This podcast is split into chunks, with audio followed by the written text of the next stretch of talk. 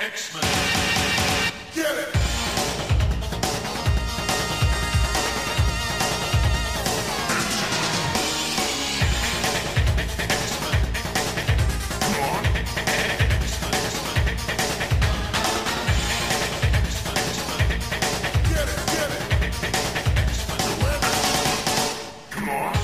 Hey everyone, and welcome to another exciting episode of Battle of the Atom. This is your weekly X Men podcast where we rank every story from A to Z. I'm Adam.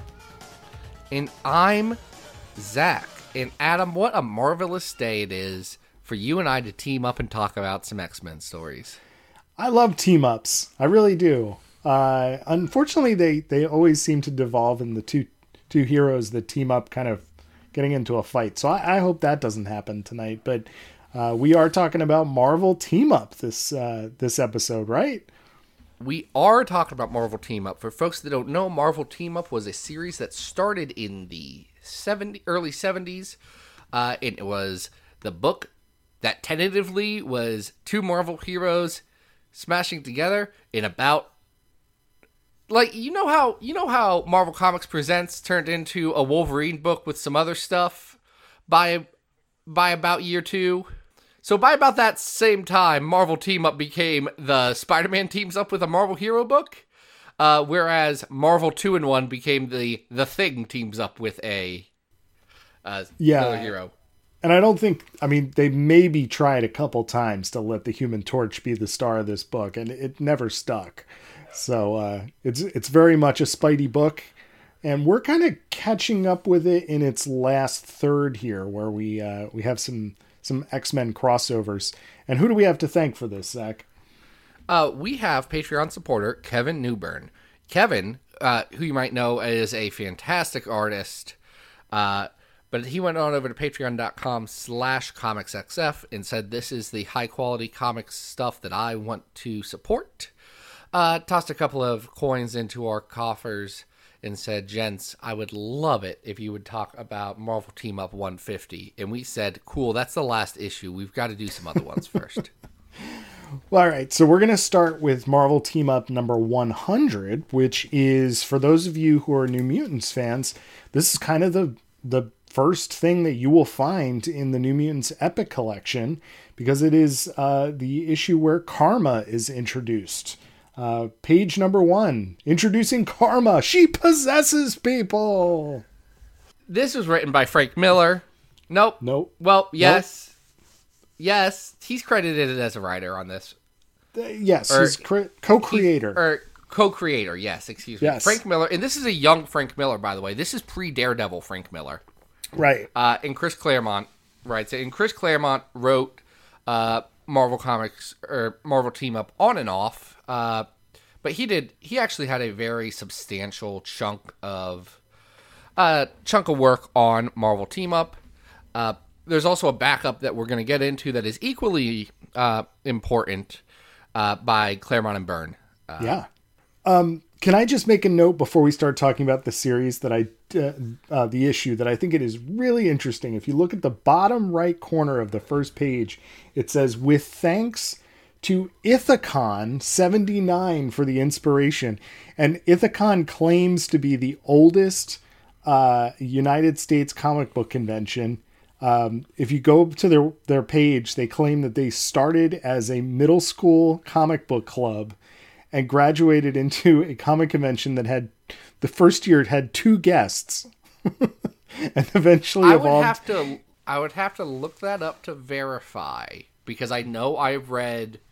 Well, comic conventions were a copycat thing of like the Star Trek sci-fi Right. conventions. Yeah. that were done in the '60s, but they really didn't pop up until the '60s. Uh, I know uh, there's a book uh, that uh, a guy by the name of Dan Gearino wrote called Comic Shop that delves into that history of comics, but from a market perspective. That Oh, talked cool. about that because that's a lot of how the direct market came to be with resellers and all that. Mm-hmm. Came from the con circuit.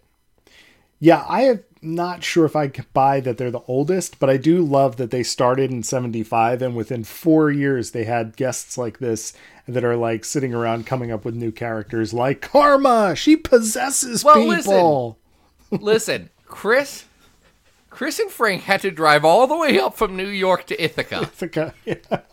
They had a long Yep. drive. In this, this would not be the last time Frank Miller and Chris Claremont took a road trip and then came up with a uh, story. They did that with the Wolverine miniseries.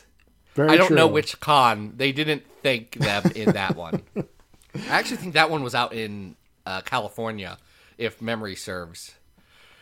Uh, Well- anyway, You want to get into what this is about? Because uh, right off the bat, looks like Spidey's having a hard time.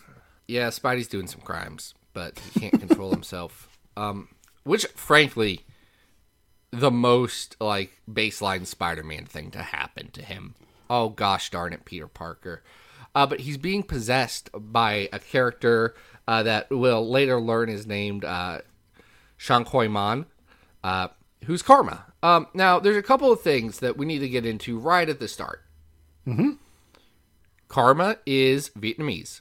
That's a strict character trait. Uh, Karma's a weirdly fetishized version of Vietnam, written by dudes who definitely didn't know much about Vietnam, to the point where they name her uh, Xi'an Coy Manh. Uh, but that's not how you say that. Also, X I uh, comma A N is not a word or a name in Vietnamese. It is the name of a Chinese city, a very large Chinese city, Xi'an. Yeah, there's definitely some blend, blending of cultures, nationalities, language in the backstory. And it really does, as we get to the end of this issue, kind of feel like they're picking up this story from just having watched the nightly news. You know, it, it, it Yes. doesn't seem to have come from any, uh, you know, actual experience with, uh, you know, any Vietnamite, actual Vietnamese people who they may have talked to. Is Larry Hama the only Asian person in general? And I understand that Asia is a giant and diverse place, and Larry Hama not being Vietnamese uh, means that he could not give a you know incredibly better perspective than this. But I mean, is is Larry Hama the only Asian writer to ever write Karma? I mean, given the track record of who writes for Marvel, I would not be surprised if that was true. Um, Jeez. You know, it's not a great track record for uh, diverse voices. So, um, it, it is a, a little bit of a um, uh, dated, to say the least, introduction of this character. Uh, now, Karma is right off the bat already imbued with some of the tragic backstory that we learn um, that follows her into New Mutants. Um, she and her brother did escape um, Vietnam after her parents were murdered, and she is trying to save her two younger siblings um, because her uncle and her brother have started a criminal empire in New York City. Yeah, man, you can tell this is a Frank Miller comic because it's a little racist. It's got sexual assault against women uh, as a just a thrown in there kind of unnecessary plot point. point, and it's about it's about all these crimes that they've got to solve. It's a hard boiled crime slash ninja approach, and that's that's a Frank Miller comic right there. Yeah. We all know that Frank has um, issues with fetishizing Asian cultures, and uh, Claremont is along for the ride here. Um, but this not is- much better. Let's be clear. Sure, exactly. Um, and the the center the center of this story is that Spider-Man is trying to um, uh, Spider-Man is possessed by karma and goes to Yep. save the two children from the uncle.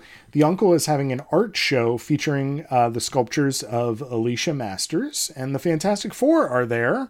So of course we get our obligatory fight scene, and uh, there's fun to be had in that. Uh, but they are very quick to figure out that Spidey doesn't seem himself. unlike when Doctor Octopus was possessing his body for three years, uh, that was like a year and a half, really. Let's be honest. Uh, but the Fantastic Four figure out pretty quickly. "Eh, this isn't our this isn't our pal, our friendly neighborhood Spider-Man right here. Nope, no, it is not. And uh, who better to call about this mystery than Professor Charles Xavier, uh, who is observing a Danger Room fight scene uh, with Storm, Colossus, and Wolverine. yeah, he's just like, "What's up?" And then he gives them some Cerebro advice, and they find Karma. They team up. They go fight Karma and her evil brother and evil uncle because this is a Karma story, so she has to do all of those things. Um, and then they have a possession off where her and her brother try and possess people. Mm-hmm. And then she absorbs his body and his spirit because she had half a yin yang on her and he had the other half of a yin yang on his shirt and they formed one whole yin yang and it's like That part's it's rough. heavy handed it it's it's it's both it's both pretty weird and racist and also like just a bad heavy handed metaphor like Isn't it absolutely insane that like that is only being dealt with in like now? like we just got Vita dealing with that like finally in New Mutants in Well, what, to be last fair, week. Rosenberg Rosenberg was dealing with that in New Mutants: Dead Souls, uh, but didn't get a chance to finish that that is true. really the story that he was telling. Sure. Uh, and now Vita's picking that up in uh, their New Mutants, which is incredible. I love their New Mutants. I think there is plenty of valid criticism to be made. Uh, more about the X line as a whole and its uh, portrayal of uh, you know lesbian and you know women loving women relationships. Uh, but in general, I think Vita's doing a really really good job with New Mutants. It's about one of my favorite b- books. That's Vita and Ron Reis uh, on art. Oh, I'm loving that book. Fantastic. Loving it. But even if it Rod was Reis, just Rod Reis. Rod Reis is good. Oh my god, he's amazing. It's He wasn't. He wasn't one of my favorite. I actually, legitimately, did not like his stuff up until New Mutants, and I had read all of his Marvel stuff. I thought he was. I thought before New Mutants, he was render being rendered, or maybe it was the coloring. I'm not sure. It could have been his his own finishes on it because he works digitally. Uh, but like his digital inks, I thought were too tight. They were almost like a Phil Noto, but a bad imitation of a Phil Noto Oh. where I think Rod, like if you look at the stuff he did on the uh, Winter Soldier book he did, or the uh, his stuff with the Captain America and Secret Empire stuff, I, it's just not my favorite. But when he got New Mutants, he tried to pull in some of that Sienkiewicz rougher inks, and that that unlocked something in Rod. Yeah, I'm I'm loving the loose art style. Um, I mean, we've been criticizing Frank Miller a lot here, um, but even though this is early Frank Miller, I think the art is fantastic here. Uh, it's not as polished as it will get when uh, he gets into his Daredevil run. Um, you know, certainly not as I like Frank Miller as an artist. Mm-hmm. Uh, especially 80 controversial statement 80s Frank Miller's a pretty decent artist. yeah, Um, absolutely. I don't love his style here. It it feels like an imitation of Frank Miller. It feels like it feels like Frank Miller's still being a Neal Adams imitator and not being Frank Miller. Well, that's fair. I mean, he's still evolving. Um, he's not at the point where he will be when he hits, you know, his his uh, his prime. But at the same time, a lot of the even though he's, um, I, I can't tell. It seems like he's inking some of his stuff here, but it's credited to um, I think it's Bob Wiacek Wiacek. doing. Uh, it says embellisher, so I, I feel like he's doing some of his own inks here. You you, you get that that chunky uh, style that you know um, that he usually brings to his stuff, but uh, it's not always there in every panel. So I don't know. Obviously, it's early work, but I, I still think it, it's cool. Um, and this introduces this character who becomes such a, a core member of everything um, New Mutants moving forward. So it's definitely something that's kind of essential to learning about the history of that group of characters. Um, could you know about karma without reading this? I think there's probably enough context clues to figure that out without reading this issue. I think I think the fact that every karma story Is essentially rehashes this. yeah. Yeah, like even again, we just praised uh, Vita's New Mutants. I wrote because I had to I had to fill in for one of our discussions about that with Stephanie Burt. I wrote a thing that said, "Yeah, I I like this story. This is still the same karma story we've been telling for 40 years. Could we do something else? Please?" Yes. Let's let her make out with Dani Moonstar and go on some other adventures Uh, Jeez, that don't let those- involve. let those crazy kids kiss. Now, there's added content to this issue. Did you want to go back to Karma for a second? No, I wanted to I wanted All to seg into the way that you're segging. Yes. So uh, we get a Claremont Byrne joint on the back of this. Um, uh, Bob McLeod is actually uh, doing some of this as well. I don't know if he's just doing inks or if he's drawing some of this. Yep. probably just inks.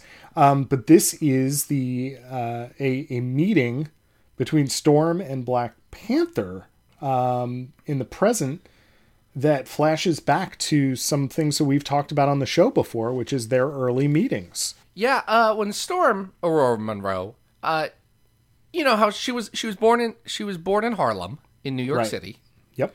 and then her father David David Monroe was a photojournalist, and they uh, went over to Cairo, Egypt, Yep. where there was a bomb, and then Storm became a street thief, like Yes. like she was in Aladdin. That's what it is. You're not and and you remember you remember how she was working for uh, Achmed El Gibar, the king of thieves in Cairo. I do. And then eventually she left uh, after some weird dealings with the Shadow King, uh, and then decided to wander the desert, uh, the Sahara Desert, going to her ancestral homeland of Kenya. Yeah. Uh, Well, while she was doing that, she met T'Challa, a very famous movie character. yeah, they they established their relationship. It's sort of insinuated that they had some sort of romance, even though that's not pictured here at all. So this is where you start to get the uh, at least the structure that other uh, writers have filled in of their past romance. Um, but this centers around It's weird that this story comes up in Marvel Team Up and then is never referenced again for over 25 years. And then they get married.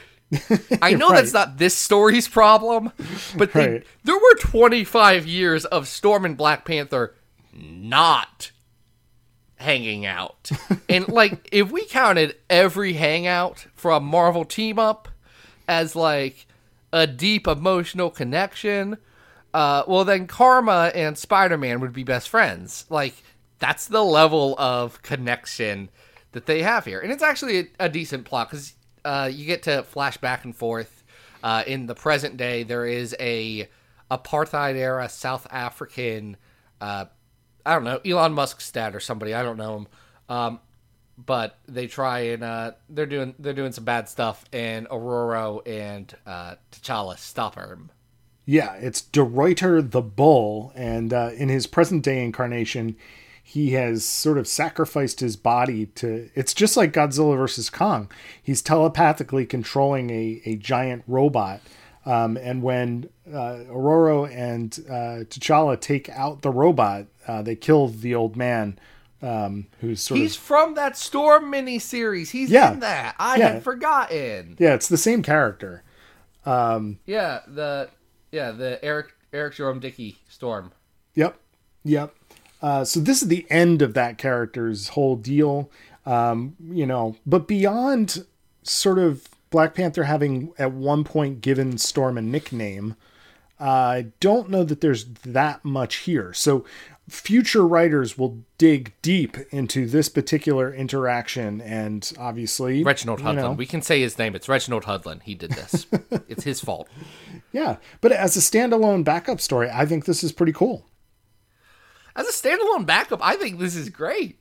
I I this is the kind of stuff that I would want for Marvel Team Up. It says, "Hey, we're Marvel, and yes, it's 1980, so we're very white, but here are the two biggest black characters uh, that we have in comics, and by 1980, probably the two biggest black characters in comics. Period.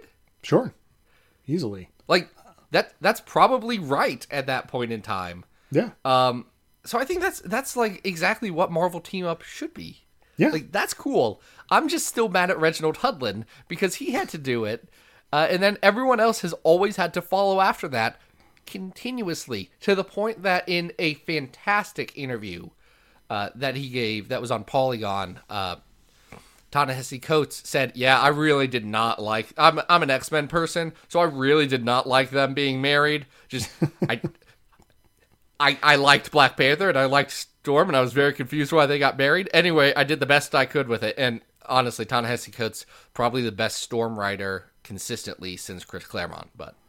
Yeah, it's interesting. I think that it's uh, what what I like about this story is that it doesn't, you know, say, "Hey, these two black characters are in a relationship." They they have been. It doesn't say these two black characters are somehow secretly related because we get that so often in continuity that we get these, uh, you know, the we seldomly get black characters, and then when we do, they're all somehow connected and you know i've i've talked about how i hate that with bishop and you know gateway and all that crap uh, this doesn't do any of that it's just hey this is a fun team up and these characters have some history it's the exact same kind of idea that writers would later go down the road and say, "Hey, what if we gave uh, Wolverine and Captain America a team up, but it's in World War II because we know they were both there."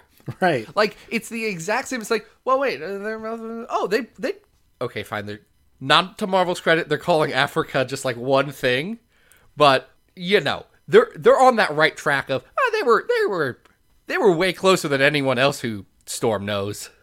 yes. I i don't know. I i think that uh, it's a fun backup and uh, you know leads to more story possibilities down the line. And uh, i you know for as tone deaf as karma's story is about vietnam um, you know in terms of the scope and historical context eh, you know it doesn't have any of that but at the same time i think it's an interesting way to start off a character that then becomes part of a team that, that we know and love so uh, i think we should rank this We should. So Marvel Team Up 100 is going to have to be ranked on uh, this list that we've been compiling over the last 200 episodes. There's 513 stories ranked from best to worst of all the X Men stories that have ever existed, and we're going to get them all on this list. Uh, you know, just believe you me. Uh, Hoxpox is number one. Number 100 on the list is uh, X Men Collector's Edition 1 through 4 from the Pizza Hut Corporation. uh, number 200 on this list is Marvel Knights X Men. Number 300 on this list is Generation X 10 through 11 Death Whale. Number 400 on this list is X Men 16 through 19 Betrayal in the Bermuda Triangle. Uh, number 500 on our list. It's the Hyperstorm arc of Fantastic Four. I forgot we ranked that one. Uh, 513 is the Draco.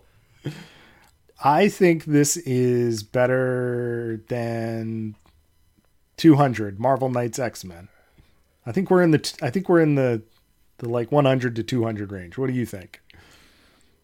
Oh, we have a difference of opinion. Oh, okay. You wanted to go higher or lower? I was gonna I was gonna say I could put it above Generation X ten through eleven at three hundred, Death Whale. Oh, you're that low. I okay. like I like yeah, I like Marvel. Okay, what's at two fifty? Let's split the middle. Let's start let's just let's just talk this through and we'll see what happens. What's at 250, Zach? That's the cocaine arc of Wolverine. It's It is. Hey Adam, right. the cocaine arc the cocaine arc is better than this though, is the thing. John Byrne also drew part of that one, and this one's better. The cocaine one is better than this. Tell me it's not better than this. Yeah. I, all right. I, I guess that's fine. Um, but it, I think it's better Is this than better like than God's Country? where is that? God's country's at That's at 276. Yeah, yeah. No, I think we're in the right part of the list. Um, all right, hold on. I'm looking around. I'm seeing some other things.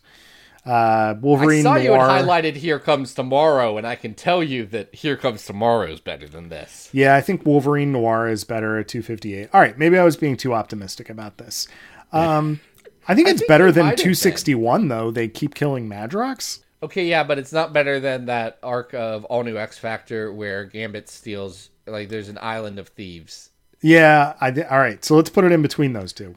Our new number 261 is Marvel Team Up 100. Nice. All right. Uh, and we are going to fast forward towards the end of Volume 1 of Marvel Team Up uh, to issue 149, where Spider Man has his second team up with uh, a member of the New Mutants, Mr. Sam Guthrie. Yeah, this is uh, a cannonball story. Uh, Louise Simonson, Bret Blevins. Nice. Heck yeah, what a team. I love it. Um, I love it. The thing the thing about Cannonball is that he's a good boy He sure is. and he cares about his mama. Mm-hmm. He's, he's real upset that he can't he can't go and help out his mama after his dad died in the coal mines down there in Kentucky. I'm allowed. I'm from Lexington, but I'm allowed to make that voice. And yeah, he wants to buy his mama a hat.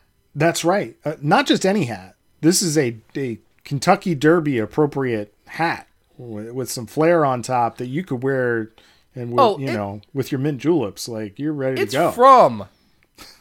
It is from Saks Fifth Avenue. oh yeah, and it is not on sale, even though those hats will be on sale later this episode. That is a fifty dollar hat. That's a fifty dollar hat in nineteen. What is this? This is eighty four. This is eighty four. This is an expensive hat. He's got to protect this hat. Yeah, but wouldn't you know it? Uh, wouldn't you know it? The incandescent man shows up. Now, what do you know about the incandescent man? Because I know nothing.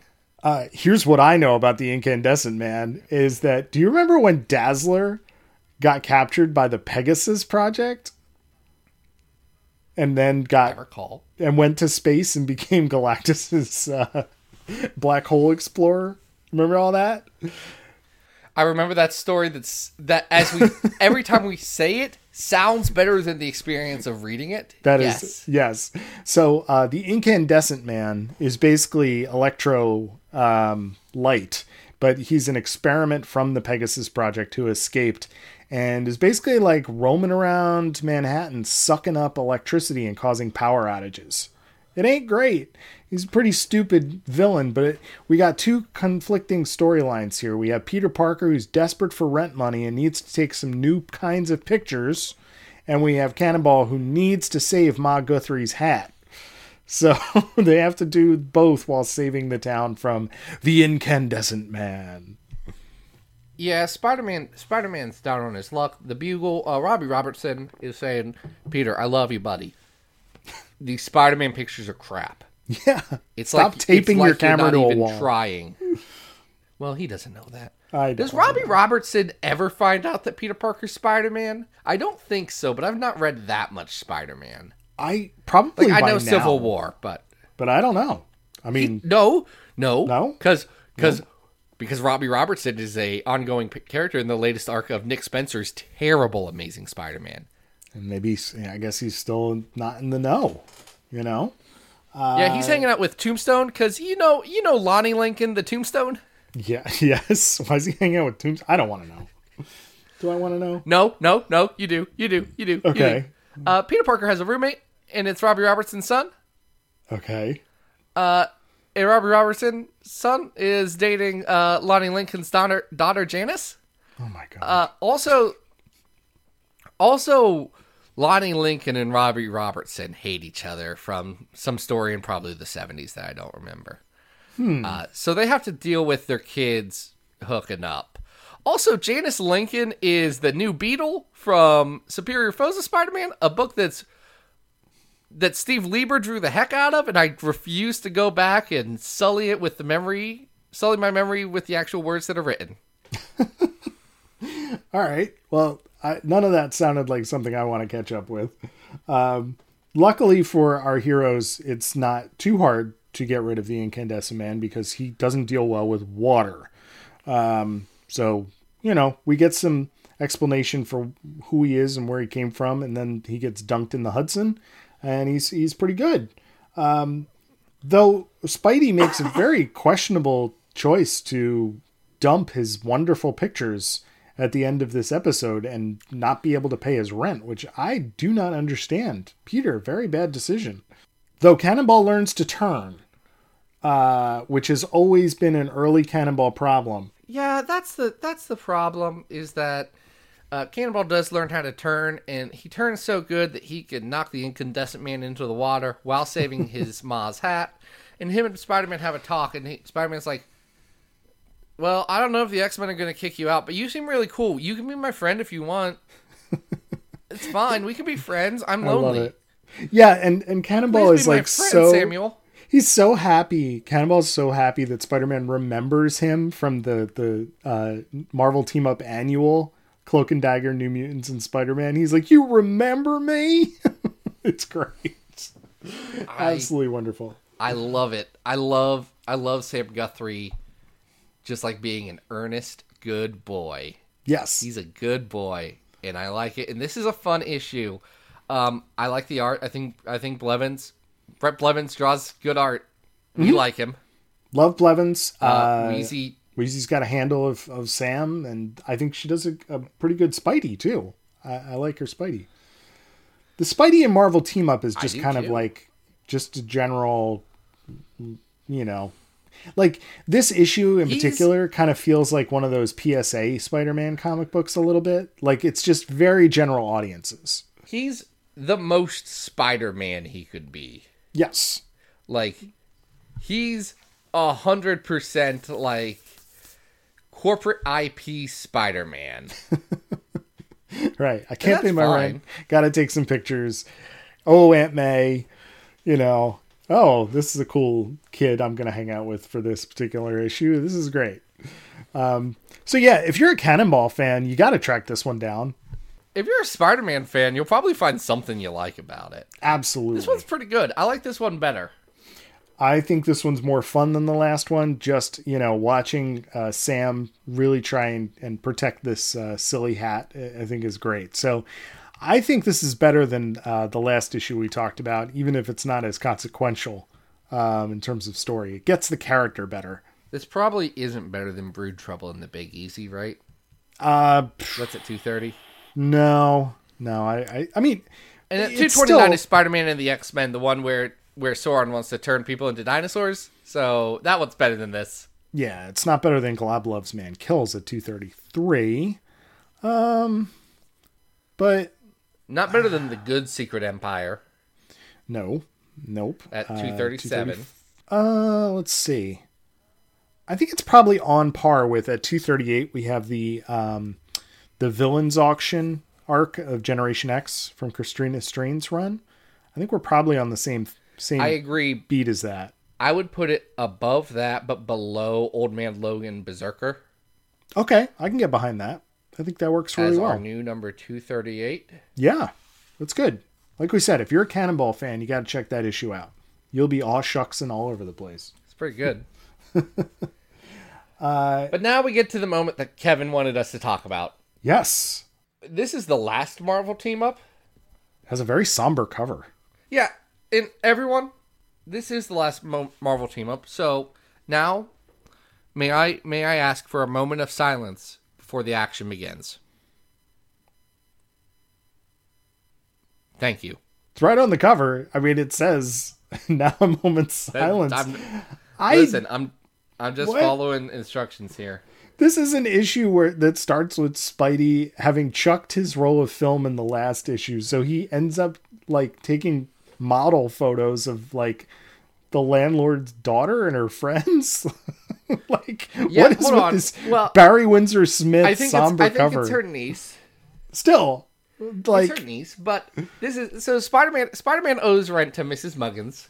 yes, Uh, and as an excuse to get out of a rent conversation, he complains to Mrs. Muggins, Mrs. Muggins, there's there's bikini clad women gallivanting above my sunroof.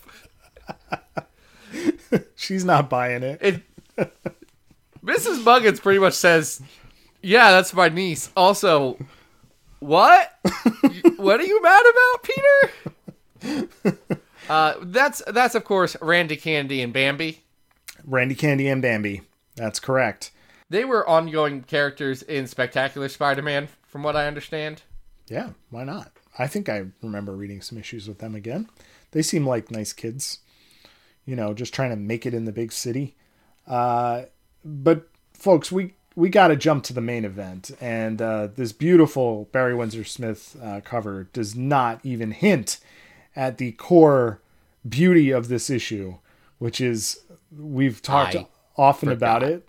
you forgot. This is about I forgot when we when we read this one. I forgot what it was about, and then I immediately remembered, and I was so happy because it's it's pure and it's beautiful and it's what I want in my life.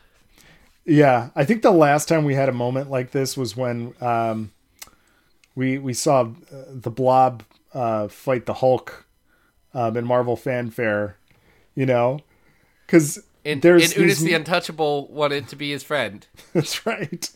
And this, my friends, is another great tale of the eternal bromance between the Juggernaut and Black Tom Cassidy. And happy birthday, Black Tom Cassidy. fellas fellas fellas okay ladies ladies let's step out of the room this one's just for the just for the fellas here fellas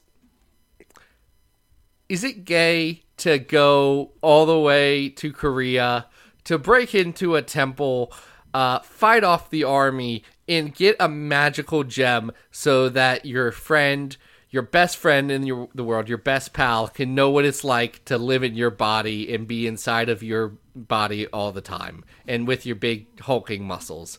Is it? Is that? Is that? Is that a platonic thing to do? Because I'm not convinced. I I don't think I would do that for my friends, but I am not Cain Marko. Cain Marko's devotion to Black Tom is uh, very, very like just it's a beautiful thing. And whether it is romantic or platonic He loves him so much. I don't even care. It just makes for just such lovely stories. And um, this is after I believe Spider-Man had had buried the Juggernaut under like layers of concrete. and nothing can stop the Juggernaut. right. Uh, but he has escaped. The as- in in the biggest Juggernaut story, Spider-Man Spider-Man puts him in concrete and he gets stuck there for a really really long time. And then the first thing he does is, "Oh dang, Tom's birthday's coming up. I got to get him a good gift." he's checking his calendar. So the gem of Cyttorak Cain Marko is so good. gives uh, Black Tom Juggernaut powers, but unfortunately, it takes some of Juggernaut's power away. So Black Tom is not super psyched about this at first. So they fight, as Juggernauts do, and uh, it just leads to chaos. Like the X Men are hardly even in this story. They get called in uh, from from the Danger Room. It's it's only a couple of them. Uh, Colossus, Rogue, uh, Rachel, and Nightcrawler show up, and uh, it doesn't matter. Like it's just about the conversation about these two, and you can tell that Black Tom cares about Cain too. There's a point where he says, "Cain, I'm sorry. I was I know you put a lot of thought into this present and I I reacted I reacted with my gut and not with my head and I apologize there. I was I got too angry. This is a great gift. It's very thoughtful. Thank you so much, Cain, my best friend. Cain, my best friend. Thank you for splitting your power with me for a day. Well, and It's- let's let's not forget It's gorgeous. that when Rogue shows up, she also gets juggernauted and becomes giant sized. Uh, so we have like three juggernaut sized people. They rip Juggernaut's helmet off, only to discover that Juggernaut has a backup helmet. Juggernaut has a little helmet under his helmet because he's like, yeah, guys, I'm real freaking tired of you guys just ripping off my helmet. So I put a smaller helmet under my helmet. So now I have two helmets. I love it. It's- I absolutely love it. Uh, It's kind of perfect, is the thing. It is. It is. And the two of them, uh, Black Tom and, and Cain, do escape. Um, unfortunately, I believe into the sewers where Black Tom was partying in a nice like skyscraper somewhere with with friends. Um, but Don't worry. Do you know the next time we see Black Tom Cassidy? no. What's what's the next story? X Force number one. Really? There's that much of a gap? Think there is that much of a gap. Juggernaut will show up a few more times, but just Juggernaut. Black Tom doesn't show up until X Force number one. That's seven years. That's crazy. Wow. Wow. Yeah, bud. Well, at least Peter Parker got some good photos this time. Uh, Robbie is very, very happy with uh, the model pictures that that he has taken of uh, of his neighbors, the the burgeoning models. With their And- consent. yes, no, it's not a it's not a camera on the wall. They asked him to take those. It's not photos. weird. It's not weird at all. Uh, it is a little strange that Robbie is going to then publish said photos as like a page six number in the Daily Bugle, which little little odd, but you know, well, w- well, well. Listen, listen to. They're running a story about a heat ra- wave. In the normal pictures they had for it, the negatives got all screwed up. So Robbie's in a bind here. He is. And now He- Peter, Peter's, Peter's bringing him these bikini girls lounging around in the sun, and he's like, "This, I've got to, I've got to go to print in two hours. Can you get the release and get back to me? Because Yes. I'll run it. I'll run. I'll pay you. Just I need something to fill this spot. I don't have, I don't have the inches for another article. Just give it to me, Pete. I do love the uh, the, the talk about uh, you know like the voucher system at the Daily Bugle that closes out this issue. Oh my god, um, this is It's- del- this is delightful. I really is it, like it. Is it surprising that this is written by editor Louise Simonson? Yeah, because there's a lot knows. of talk about the editorial needs of running a publication. yeah, clearly knows uh, knows what paperwork needs to get filled out to to get her uh, her talent paid. Um, I would say aside from, I mean, hey, God bless Barry Windsor Smith doing a cool cover here. Everybody's holding hands. I don't know what the heck the idea was for this cover or why it has the titles it does. Has nothing to do with you, with what you see inside. I guess it was just because it was the last issue of the, the, the run. But what a fun issue. Yeah, this one rules. Um, a lot of Marvel team ups actually bad. Like Hmm. pound for pound, Marvel two in one was probably the better team up book. Sure. Um, but this one's it goes out on the highest note it can. I'm trying to think of this is probably my favorite Marvel team up. I've not read them all, um, but this is this is pretty far up there on that list. Yeah, uh, it it just definitely has a lighthearted feel to it that is just like a great moment for these two characters and this relationship between them that I, I think we've come to really know and love. So uh, where's this thing gonna go? Because I think this is uh, a lot better than the other two. Okay, so I saw something, and I just want to say it s- to hear it and to hear your reaction. All right, let's let's go. What do we got? This is better than the Pizza Hut X Men. Oh, we're that. Oh, okay. Where are we at here? Where's the Pizza Hut X Men? Okay, listen to me. That's at 100, but listen. Hmm. Listen. Okay, I'm listening. At 112 is the gifts, the Christmas issue of X Factor, X Factor 27. Yeah, And this is better than that. I This is better than this is better than Ultimate X-Men the Tomorrow People. Okay. I am just I'm just taking a brief swing through 150 to 125 to make sure I agree with where we're at here. And cuz I do really enjoy this. I think it's a lot of fun. Um at 131 we have the first appearance of Unus, which is a lot of fun with the cake. Yeah. this is better than that. Yeah, I think it is. Man, that's real high. Yeah, I don't I don't think I would put it ahead of 101, which is Mojo Mayhem though. Like the art's not really that great in this. You know what I mean? Like it's fun. I would put it somewhere in between here cuz like I think it's better than the Bendis uh Frazer Ir- Irving Uncanny uh arc in Limbo, which is Uncanny X-Men And that's at 5 to 104. 7, which is a 104. Um better or worse than Fall and Rise of the New Mutants. Like you see, like I- there's a lot of I no, I'm I I want to you want to go how high? I think it's talk, talk to me. It can't go higher No, than no, 90 is at- Fallen Angels. We're not going to put it ahead of Fallen Angels. Fallen Angels is better than this. Um Everything is sinister is better than this at 93. that's better than this. Further Adventures at 94 is better than this. I think this is better than Second X-Men Second Coming though. Wow. Okay. Okay. X-Men Well, Second Coming has some bad art. yeah. All right. Well, let's squeeze it in between Mojo Mayhem and Second Coming then. I think that's a really good place for it on the list. You cool with that? If you like if you like our podcast, you will like this like issue. this issue of comics. It's it's very dumb in a good way, and I'm so excited that uh, Kevin uh, decided that he wanted us to talk about it. Go check out his art. Uh, it's at Kevin Newburn Uh, all those words you know how to spell them, so spell them that way. Uh, fantastic. Go buy stuff from his store. Yeah. Uh, it's great. Zines, original art, stickers, all kinds of cool stuff. I, I have an original uh, Jubilee by Kevin, and I, I, I treasure it. I think it's really cool. So get some stuff. I have. I am staring. I am staring at a picture. I'm staring at a picture of Bill the Lobster that Kevin drew for me Oh, and sent to me. That's great. Very cool. Um, yeah, it it sits on my shelf. It's great. I I took a picture of all of my other my shelves that are directly behind me when I'm uh recording and working, and it had a bunch of art. And Kevin liked it, and I said, Kevin, Kevin, Kevin, don't freak out. Yours is right over there. It's still here, buddy. It's still here. Ah, well, that's nice. I'm glad you got a chance to show show off uh, his artwork back to him. Um, so what's going on, man? Uh, Comics XF is doing a lot of really cool stuff. Mm-hmm. That's it. Yeah, go check it out. Uh, supporting the Patreon. I don't even know what. Uh, Hellfire Gala. We're doing great stuff about the Hellfire Gala, so go check that out. Um, yeah, absolutely. Adam, what are you doing? Uh, guys, you can always follow me on Twitter at uh, Arthur Stacy.